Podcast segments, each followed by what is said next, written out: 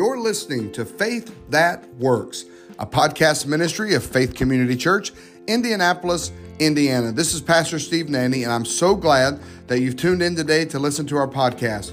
On Sunday mornings recently, we've been talking about Romans and the idea of transforming faith using Romans 5, 6, 7, and 8 as the text for our study on the idea that when we put our faith in Jesus, He transforms us. Not only does He justify us, but He sanctifies us and gives us all that we need to be triumphant for living. We'll pick up a Sunday morning. Thanks for listening. Keeps me trusting the Lord. Let's talk about Romans, right? Let's talk about Romans. Romans chapter 5, 6, 7, and 8 is what we're doing, talking about transforming faith. And I want to do a real quick summary of what we've done so far. Romans 5, let's go to that next slide. It talks about justification. We dealt with this, that Christ died to make the guilty innocent, right? Adam brought death, but Christ brought life. Where sin is great, grace abounds more. Can I get an amen to that? Aren't you grateful for the grace of God that covers my sin and that I was guilty? Look at your neighbor real quick and say, you were guilty. Guilty what? Guilty of sin. We were all guilty of sin. And Christ came, if we put our faith in Him, to make us innocent. What an amazing God. Then in Romans 6, so if I'm justified, what does that mean now? Now He wants to sanctify me. He wants to use me. He wants to set me apart for His service. It's not just that I'm, all right, I'm saved, I'm redeemed, I'm innocent. Now I'm just going to sit around and wait on Jesus to call me home. No, there's a work now that needs to be done. Where? In your heart. Because you don't look like Jesus yet, and He wants to get you there. That's the sanctification process. We have to know who we are in Christ. We have to surrender. You hear that around here a lot. We have to surrender yourself to Christ. And we serve obedience. We serve Christ. I don't serve sin anymore. What we've established is this, is you only... let's say it like this. You make sure you do not have to sin. That's not the right way to say it. Only sin has the power to control you. You don't give it. You don't want to give it the power to control you because you have the Holy Spirit inside of you. Make sense? Sin only has the power you give it. There it is. There it is. Took me a minute. Slow freight sometimes coming through. Right? Sin only has the power that you give it, because what do you have? You have the power of God inside of you. You have the power of God inside of you. Somebody's like, well, I can't help myself. Yes, you can. Yes, you can. That's just the way I am. Not anymore. You're new, right? Does Christ make us new or not? Right? If we're going to start cherry-picking scriptures, let's just shut the doors. Right? Can't do that. We believe that in Christ, old things have passed away. All things have become new. That's what I believe. And so we walk in that. So Romans 7, we're talking about the law and sin, right? Preaching on something these days that not a lot of people talk about anymore. What are you preaching on? Sin. People don't want to talk about sin. Sin's offensive. We don't want to deal with it. Can I tell you though? We have to talk about it because it's right there, right? We have to deal with it, right? We have to talk about it. And so we're going to talk about sin today. Amen? That make you excited? So, last week, come on now, you got to help me out today, church, all right? Right? We have died to the law we established last week, right? The law doesn't enslave us anymore. We now belong to Christ for what purpose? To bear fruit. To bear fruit. So we've been released from the law to serve in the new way of the Spirit. I'm released now. Watch this. Somebody says, well, if I'm released from the law, then that's an easy life. No, can I be honest with you? That's a harder life. Because can I tell you, we talked about last week, you can drink 600 cups of water, you can stand under the waterfall. I'll take the waterfall, right? Now, the waterfall can sometimes be overwhelming, right? But that's where I need to be. Christ doesn't want 600 things. He wants them all. Right? He wants all of you. He wants you to walk in obedience. Paul said this, I've been crucified with Christ. So that's not just a bunch of do's and don'ts. I have died with Christ. Nevertheless, I live, yet not I. Right? If I'm just doing a bunch of things, that's still me. Not I, but now Christ does what? Lives in me. Christ lives in you. Then why can't I figure this out? Because you've got to let the Christ inside of you out of you. Can you hear that? The Christ inside of you, you have to let out of you. And anything in your life that's pushing down that Christ from coming out, you got to kill it. You got to kill it. The thing in you that says, no, no, don't let that Jesus out. I want you to be angry. Be bitter. Stay into unforgiveness. Be upset. Be offended. And keep that Jesus down. Because can I tell you, Jesus said, love your enemies. Bless those who curse you. Yeah, I can do that. You cannot do that. You cannot do that. You can't do that. The Christ in you can. Are you hearing that? The Christ in you can. So when you say, I can't forgive them, you are exactly right. But Jesus can, so shut your mouth and let Jesus out. Stop telling Jesus what he can and cannot do. I'm not able to get there. Come on now. Are we filled with Christ or not? Do we have the power of the Holy Spirit or not? I happen to think we do. Can I get anybody to agree that we do? That we do have the power of God, the Christ, the Son of God, the Holy Spirit abides in me. So therefore, I'm going to start doing things that aren't natural. Think about that. What? Wouldn't it be great if a bunch of Jesus-loving people started doing supernatural things? And I'm not talking about hanging off chandeliers or just genie kind of stuff. I'm not talking about that. Everybody's looking for signs and wonders. The sign and wonder you ought to be looking for is cleaning up your mouth. Your attitude, that'd be a miracle. Man, now I'm just preaching. Amen, that's good. I'm preaching to myself. I'm preaching to myself, right? I'll tell you what, if one finger's pointing at you, I got three back at me. Right? So that's the thing. We're looking for signs and wonders on Sunday. It'd be better if on Monday you treated the guy next to you at work like Jesus. That's the miracle. And for some of you like, well, that would be a miracle. Yeah, it would be. So, but, that's what, do we have a miracle working God or not? We have a supernatural God or not? And that's the thing. We've got a bunch of people who call themselves the bride of Christ, Christians, born again, children of God, acting like everybody else. Upset at gas like everybody else. Pulling their hair out like everybody else. Freaking out about everything else. Panic like everybody else. Are we going to walk by faith or not? Let's walk by faith. Let's keep our eyes on Jesus. I'm going to put my hands up on the good days and on the awful days. Because God is good no matter what Speedway tells me.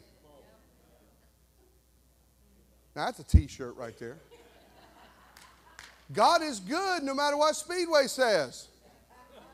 Right? Can I tell you, no matter your diagnosis, whatever the doctor tells you, God is good. Can I tell you, no matter what your boss tells you, hey, by the way, we're going to have to lower your pay. That doesn't change what God is. Doesn't change who God is. My car broke down. Dadgummit, God. He's still good. He's still good. So who changes? You, me. Because we've got to let Christ, because you know what Christ says? Walk by faith, not by sight. All things work together for good. But this is a bad situation. It's going to be good if you just be quiet and hold on. He's going to work out. It's either good or it's being used for your good. It's either good or it's being used for your good. So stop kicking the goads, right? The Bible tells us, right, those don't kick the goads. They just go with it, right? Amen. That's not even a sermon. Amen. That's just good preaching. Amen. So let's go to this slide that says if I'm dead to the law. Let's move on real quick, okay? We talked about I'm crucified with Christ. Watch this. So if I'm dead to the law, what's the point? Then let's just throw our Bibles out. Right? But here's what we're going to talk about, right? The next two sermons. What the law does. We're going to deal with 7 through 13 today. And then we'll talk about what the law can't do. So today we're going to talk about what the law does, What does the law do? If I'm dead to the law and I'm dead to it, I'm not tied to it anymore, then what's the point? It still has a point, and we're going to talk about what that is. So let's look at Romans 7. We're going to read 7 through 13. Romans 7, 7 through 13. If you're there, say, I'm there. Here we go. What then shall we say? That the law is sin? By no means. Yet if it had not been for the law, I would not have known sin. For I would not have known what it is to covet if the law had not said, you shall not covet. But sin, seizing an opportunity through the commandment, watch this, produced in me all kinds of covetousness. For apart from the law, sin lies dead. I was once alive from the law, alive apart from the law, but when the commandment came, sin came alive and I died. The very commandment that proved life, I thought it was going to prove life, proved to be death to me. For sin, seizing an opportunity through the commandment, deceived me and through it killed me. So the law is holy and the commandment is holy and righteous and good. Did that which is good then bring death to me? You see what he's saying right there? By no means. It was sin, producing death in me through what is good, in order that sin might be known to be sin, and through the commandment might become sinful beyond measure. So let's talk about what the law does. Can I tell you, some of you don't like speed limit signs. You're not a fan. You don't like those speed limit signs. In fact, maybe you've got a spouse or someone that says, it's 55 through here, just FYI. You know, I'd rather not pay high insurance costs for the next 3 years, so if you could just lay off a little bit. There's a cruise control button right there, buddy. That'll help you out a little bit if you'd just do that for me, right? We don't like speed limit signs. We don't like to be told, like we walk up to a park bench and it says, do not touch wet paint. I would have never even noticed the park bench if the sign had been there. It'd be best not to even put the sign there, because if the sign hadn't have been there, I wouldn't even have thought to touch it. And now that the sign says wet paint, do not touch, I have to touch it. Can I tell you? That's what, that right there, that is the message today. Because the commandment, listen, the commandment awakens sin in me. Paul even says right there, I wouldn't even have known what covetousness was until the 10th commandment says, thou shalt not covet. Thou shalt not covet. I can't want other people's stuff. Well, that's all I want now is everybody else's stuff. I don't even want my stuff anymore. You mean I can actually want other people's stuff? I didn't even know that was a thing. But now that I've been told I can want other people's stuff, I do want your stuff more than mine. I no longer want anything I have. I want all y'all's, right? Right? Somebody else gets a car, and you're like, I need one. And you just got one. You just got a car. And you're like, but mine's not as nice as that one. Boy, I really want that one. Right? Can I tell you, covetousness is that desire. Right? Can I just be honest with you? It is sin. Now you might think, well, and I, as I studied this week, well, why covet? There's 10 commandments he could have thrown out right there. Can I tell you why? Because covetousness is an inward sin. To honor your father, your mother, right? The thing it's now he's dealing with the 10th commandment of the 10 commandments deals with your heart. Covetousness. I want something. It's an inner desire for wanting something. Okay, now watch this. So it's also not appreciating what you do have, right? Covetousness is also saying, okay, some of you, I'm kind of old. Remember Finding Nemo? Mine? That is an old movie. It's 25 years old. which is not old, I agree. But the kids, Briston wasn't alive when Finding Nemo came out, were you? No, exactly. See, it's old. Well, I'm old. All of us are old pretty much. So anyway, let's keep going. We don't want to talk about that. Finding Nemo. Remember, mine. That's the way you live. Right? Can I borrow your tools? Mine. Hey, can I have some of your Oreo cookies? Your kids. Mine. Right? You hide your Oreo cookies in a wheat fiber box to hide them because you don't want your kids to know you got Oreo cookies. I can't tell you how many times when Kalina was real little, I'd have something delicious and I'd tell her, ugh. This is terrible. My face said bad. My heart said yum, yum, yum. You know why? It's mine. It's mine. It's mine. It's mine. You've let somebody borrow something and you go,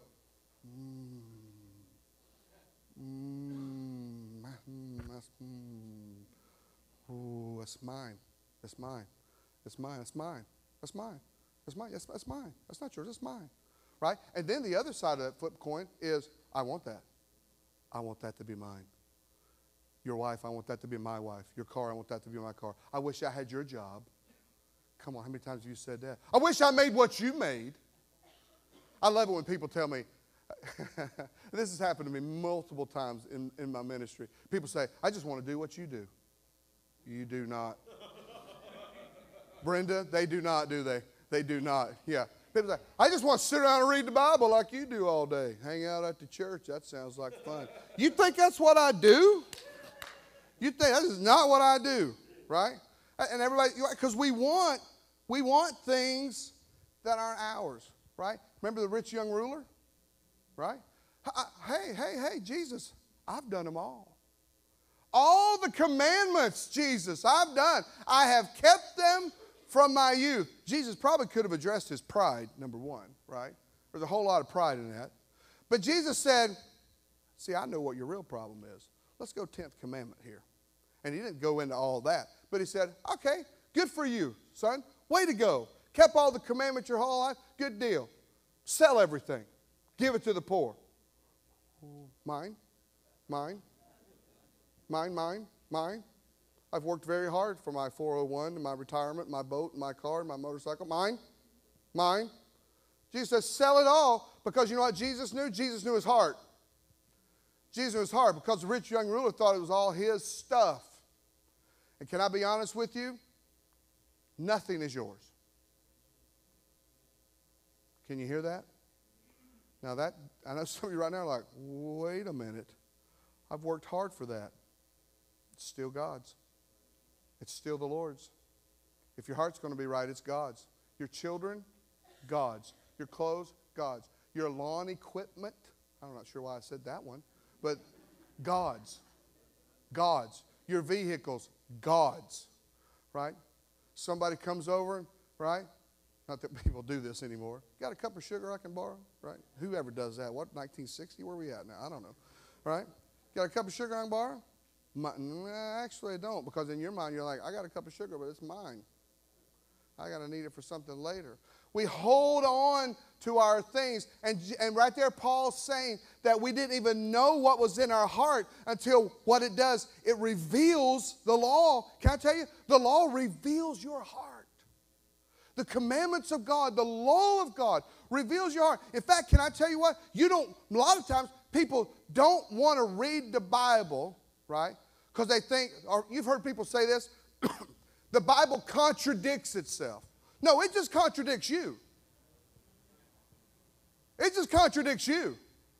Well, you know, I read the Bible more, but there's just so much it just contradicts itself. No, because you don't like to read it because it tells you you're a sinner. It tells you you need God. It tells you as you open up the mirror of God and you see Jesus jump off the pages of the book. Remember the Word of God. He became flesh and dwelt among us. So as you open up the pages, you can't help but read the Bible and see Jesus. And as you see Jesus, you get convicted. So what do? You put that book up. I don't want to undo that. Because I'd rather live a mine kind of attitude. I'd rather just live, right? I don't like speed limit signs. I want to go. This hey, 55, why is it 55 through here? That doesn't even make sense. Well, I don't understand. There's a road at our house, 30 miles an hour. That's the dumbest thing I ever heard of. 40 I go. Sometimes. Right? And that's where the police hang out. They know. I think the police know we're sinners. And they know where you'll be tempted to sin. They're called speed zones, right? Speed traps, right? They put you through that. They're like, oh, we're going to make it 30, and they're going to go 50, and we're going to make our budget this year, right? That's what, right? That's how it works, because we want to go in the opposite way. We can't help it. It's just what draws. So first thing, let's go to it real quick. What the law does, the law teaches.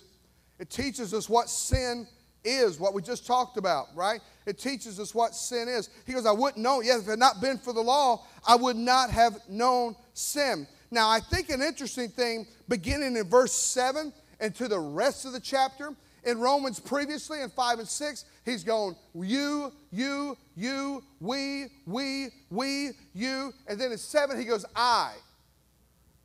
Paul now lets you inside his life and his heart, and he makes it personal. I would not have known what sin is. Next, the next sermon we'll talk about the idea that he says, the thing I want to do, I don't do.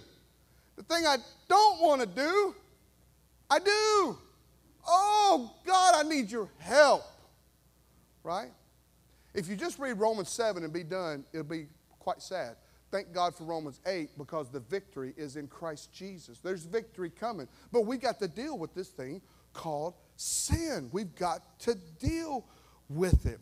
Second thing he says the law wakes up my sin. In verse 8, but sin, seizing an opportunity through the commandment, produced in me all kinds of covetousness. For apart from the law, sin lies dead. Now, don't think right there it still means, well, if it wasn't for the Bible, I wouldn't even be a sinner. No, we're still sinners, right? Because of Adam, we sin, we're born into sin. But it becomes a lot, you become aware of it. When I say become aware of it, now it becomes active in you. Now you can do something about it, right? Hey, the reason I look a mess this morning is because my mirror is broken. I didn't even look. Well, you should get that fixed, because you look awful right now. Yeah, I just rolled out of the bed and came to work this morning. Yeah, we know. It's clear. Guess you skipped deodorant too? I mean, what are we doing today? We giving up? We just quit? Right? I mean, you got to know which direction your hair goes, even if a mirror's not there, right? Come on, do something, right? Anybody ever had a teenage boy before? Come on now. Like, really? It's like that today? We're going to walk out of the house looking like that? Yeah. Okay. It's good to have that kind of self-confidence, I guess. Right? Right? That's just kind of how it goes sometimes. Right now, I'll let you in my house a little bit. All right, so the law wakes up my sin. Now, I think this is interesting because this word in verse 8, it's important. But sin, seizing an opportunity through the commandment. Now, when the Bible talks about an opportunity, it is literally talking about a military base of operation. It is the place that things get started. Battles begin in opportunities. All the devil needs is a what? Opportunity. All he needs is somewhere to set up camp in your life. All he needs is one thing. Oh, I'm looking for an opportunity. Sin is looking for an opportunity to set up shop. How many times have you said something like this? I'm not doing that anymore. I'm done with, I don't know, Little Debbie cakes. I'm done. Little Debbie is dead to me. And then you had one Swiss cake roll, and it awakened something inside of you. And now you can't. All you needed was one opportunity. Right? Somebody passed you a zebra cake. I know my Little Debbie's, by the way. I just tell you, my parents thought Little Debbie was the greatest thing next to Jesus, I think. So So all of a sudden now, you've awakened something in you, and all of a sudden now all it took was one opportunity, and now you can't stop. Does that make sense? So you've got to, as Barney Fife would say, nip it in the bud. You've got to nip it. When sin comes, nip it. Don't let it come just 1 second. As soon as somebody pops up and says, hey, what do you think about Gary Johnson? He's a weirdo, isn't he? Ooh, what am I going to do right now? What am I going to do right now? You're going to nip it. That's my brother in the Lord. I love him like a brother. Oh, you have a problem with Gary? He's standing right over there. Let's go talk. That'll nip it right now. If anybody ever has a complaint against your pastor, say, let's go talk to him right now. They'll be quiet real quick. Or they'll run. That's good too, either way. Right? You understand? You got to nip it. Right? How do you get rid of little Debbie cakes? You get them out of your house. You don't buy them. You avoid that aisle at the grocery store. You got to do whatever you got. I can't tell you how many people I have told in the years of counseling, I said, you can't handle the internet. Cut it off. You can't handle the internet. You're going to have to get rid of it. But what if I want to check? What'd you do 30 years ago? You made it okay. You'll be okay, right? When the devil shows up at your doorstep and rings the doorbell, you say, get out. Pretend like he's selling newspapers or something. Get out. I ain't got time to talk about bug control in my yard. Leave, please. I don't have time for this. I'm not listening to you badger me any longer. He knows your weakness, and he'll come, and you better get him out. You better get him out. Not one opportunity, not one place. All he needs is one shot. He just wants to come in. He just wants one opportunity. And so you've got to make sure you stop him. Don't give him any opportunity. The law wakes up my sin. The third thing it does, it brings frustration. It brings frustration and death. Look at this right here.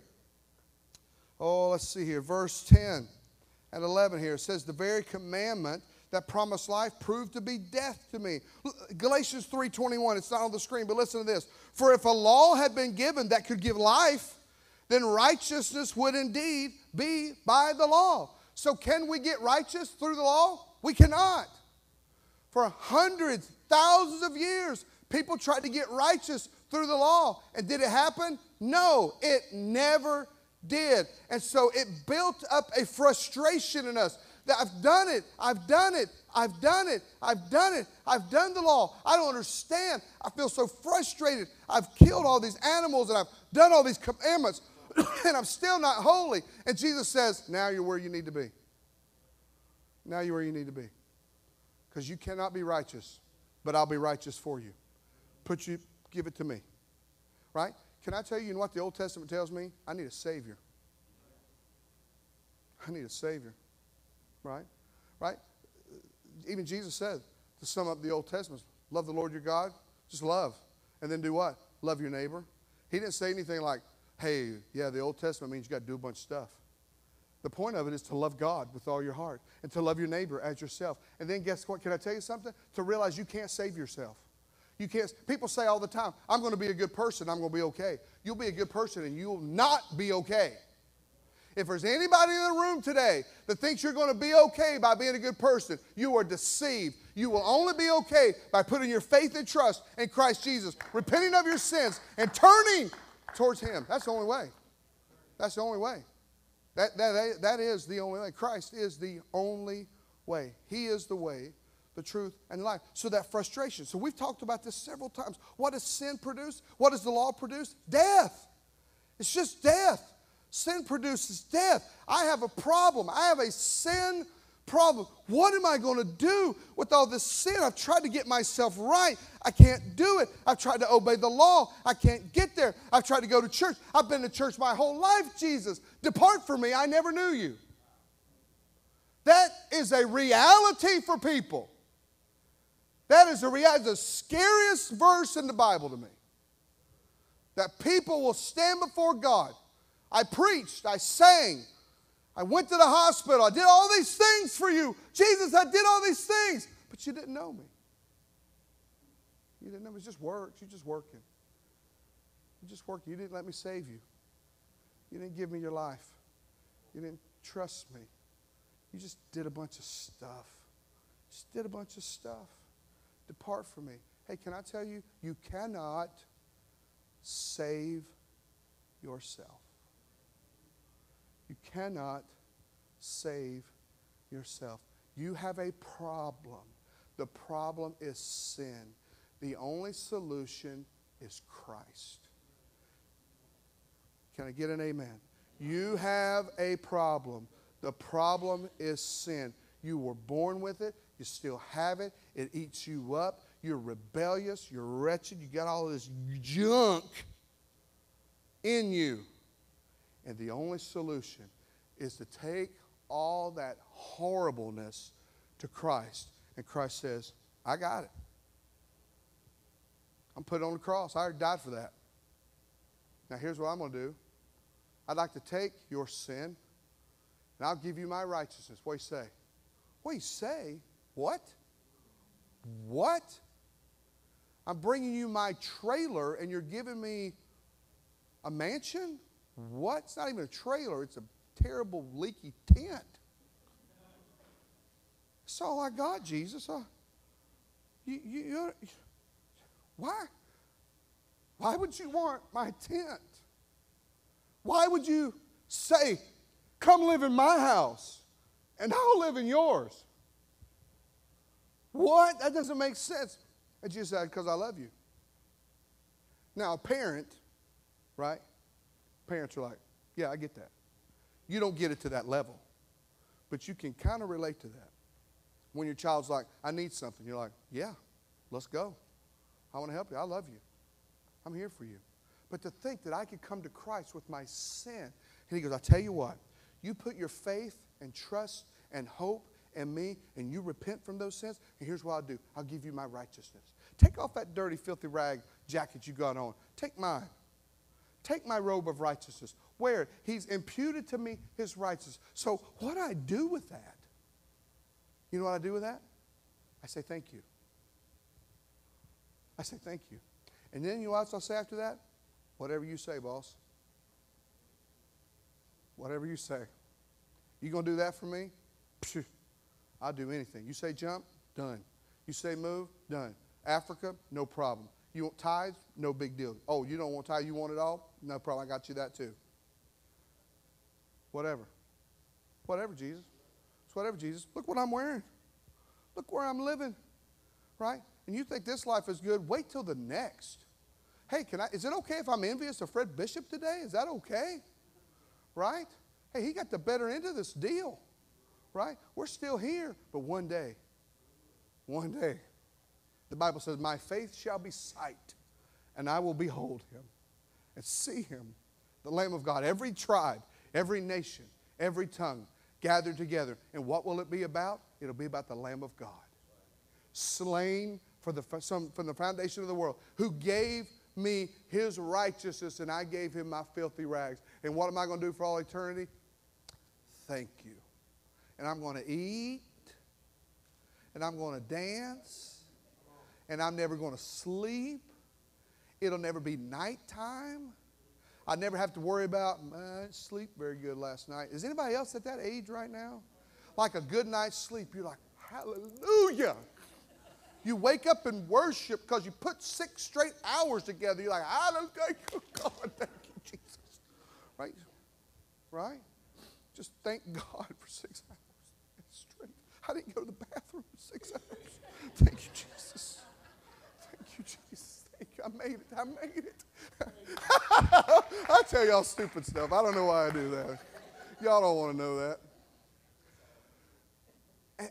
And can I tell you that to be able to worship the Lamb of God forever and ever, and to just rejoice and to rest in him, man, alive. Man alive, man alive. See, some of y'all are like, well, I hope the worship's good today because I really don't feel like it. No, it's because you're blind. You're blind. You have forgotten what Christ, you forgot where you live. Right? Right? Because sometimes when you live in the mansion too long, you think you deserve it. Never forget the tent you came out of. Never forget the leaky tent you used to live in when you take that gold-plated shower. Never forget, right? When you pray and you say, God, help me, you get to just say that. And the blood of Jesus says, gone. God, I heard that prayer. I heard you. You got through. You just spoke to the God who threw the universe in space. Why? Because of what Jesus did on the cross. That's not your right. You have no rights. You have no rights. I'm just preaching good preaching today. Amen. It's good stuff, right? And so never forget where you came from. So when it's time to go, James is like, hey, let's worship God. We'll see. We'll see. I need a song list. James would put out a song list, then I'd be more excited about worship on Sunday. I mean, just stupid stuff. Aren't we petty? Aren't we petty and sinful and fleshly and just dumb about stuff like that? Can you come in shouting? I took a shower and a gold-plated shower this morning. Well, praise God. In Him I move and breathe and have being. God got me up this morning. Praise God. Praise God. God gave me being. He gave me breath in my lungs, and He's worthy. He's worthy. He's worthy. The law brings frustration to death. Let's go to the last one. So go to that third one for those of you writing it down. The law brings frustration to death. Now, hope you wrote that down quick because we're moving on. All right. And then finally, the law reveals my inner sinful self.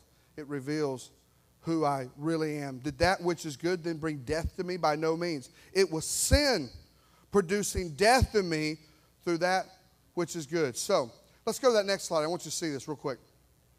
So the law is holy, it's righteous, and it's good. Can I get an amen? It's good. Your Bible, the Scriptures, it is good. So what's the problem? Me. The problem is not the speed limit sign. The problem is your foot. The problem is not, well, they shouldn't even have that rule. Well, they do. So follow it. The problem is you. See, this is where we don't like to admit this, though, right? Right? Because here's what we do. I'm going to sin, and I'm going to explain to you why I need to sin right here. I'm going to give you my justification. I'm going to give you my excuse, and then you'll understand. See, the reason I stole that money from work is because they're not paying me enough. What? See, the reason I cheated on my wife, see, she wasn't giving me enough attention. Lame. The reason I read my Bible, it's kind of difficult to understand. Stop justifying. I'm picking on Gary. The reason I mean to Gary Johnson, you have no idea what he's done to me. Could care less. Doesn't matter. That person this person that, this person that, this person that. Hey, if Jesus can hang on the cross and say, Father, forgive them, I think we have some work to do. Especially if I'm going to be like Jesus, right? We have some work to do. So we can't sin and then give an excuse. Hey, the reason I watched that terrible show on Netflix is because there was nothing else on. Well, how about looking at a blank screen? Or pulling your Bible out? Or something. Let's not sin and then justify it. The problem is me. It was sin producing death in me through what is good. The problem is me. So what do we got to do? I put it kind of small, but I think you can see it. Take responsibility. Well, it's somebody else's fault. Nope, it's yours. Well, officer, you don't understand the reason I was speeding. Don't care. Don't care. True story. I'm flying up to downtown Indianapolis years ago to see somebody who's dying.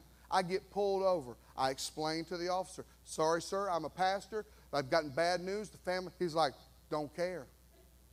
Wrote me a $250 ticket. Don't care. I have a responsibility. You have to be responsible, right? You can't say, well, the reason I'm this way, pastor, the reason you should stop talking right now is you need to repent. You need to fix. You need to deal with it. And we got to stop saying things like, I'm just that way. I'm just that way. It's just the way I am. Just who I am. Got a lead foot. I'm on speed limit a lot. Some of y'all are getting convicted, I hope. I I just am that way. I just, you know, I don't agree with this, or I don't agree with that, or I don't understand that, I don't understand that, so I'm going to disrespect authority because I don't agree with the authority. Who gave you that? Who gave you permission to do that? Who gave you permission? Who gave you permission to disrespect authority? All authority comes from God. Yeah. The heart of the king is in the hands of God. That's the Bible, yeah. Right? So we have to do what God's called us to do. I don't agree with that, but it doesn't matter what you agree with. We have to do what God says, right? And we have to align. Taking responsibility is this, right? I have to do what's required of me, period. I didn't agree with the, I had somebody do this with me at school recently. You know, hey, you put 5 questions on the test. You didn't tell us it was on the test. Did I tell you I would tell you every question? Are you not responsible to know the material I told you? Do I owe you? Well, you didn't say we would have to know these 5 things. What's that got to do with anything? You don't know them, do you? Well, no, not my problem. You understand? Well, that doesn't seem very compassionate, right? That doesn't seem very loving, right? But at the same time, we do that to God all the time. We do that to each other all the time. This is the reason. This is the excuse. This is why. Hey, you know what we ought to do? We ought to just say, God help me. God help me. God help me. Not to justify my behavior, but to do what you've called me to do. Let's all take responsibility. Amen? And then lastly, we'll be done with this. Look what. So don't run away from the Word of God. Look at this mirror real quick. For if anyone is a hearer of the Word and not a doer, he's like a man who looks intently at his natural face, for he looks at himself and goes away and at once forgets what he looks like. So can I encourage you something? Don't run away. Don't run away. Don't run away from the Bible. When you read the Bible and you're like, oh man, what a mess I am. Yep. Yep. Just own that. Just own that. It's going to be okay because Jesus loves you. Let your great desperation and your great need drive you to a great Savior. And you might simply be like, God, you got to help me. God, I need your help right now. Whatever, fill in the blank, whatever the sin is. God, it's right in my face, God. I got to do something about it. Yes, do something about it. Do something about it. God, help me. God, help me. Get into the Word. Let the Word, let me just challenge you with this and I'll be done. It's my final closing, right? I say that a lot. Let the Word of God rip you apart. And then do something about it. Do something about it. Let the Word of God, let the Spirit of God rip you apart. Let it do something in you. Let it reveal something so horrible in you that it frightens you. But you've got Jesus. You've got Jesus, and He will overcome it. The power, greater is He that's in us, right? You've got power inside. You've got the Holy Spirit inside. Let the Word of God reveal to you who you are. Remember a couple weeks ago we brought someone out with grave clothes, right? Remember that? We got to say, hey, you got to deal with the grave clothes. You're new. You have Christ inside. But we have got to take responsibility. And what am I going to do with all these grave clothes? Jesus can help you. Jesus can help you. Let's bow our heads and close our eyes.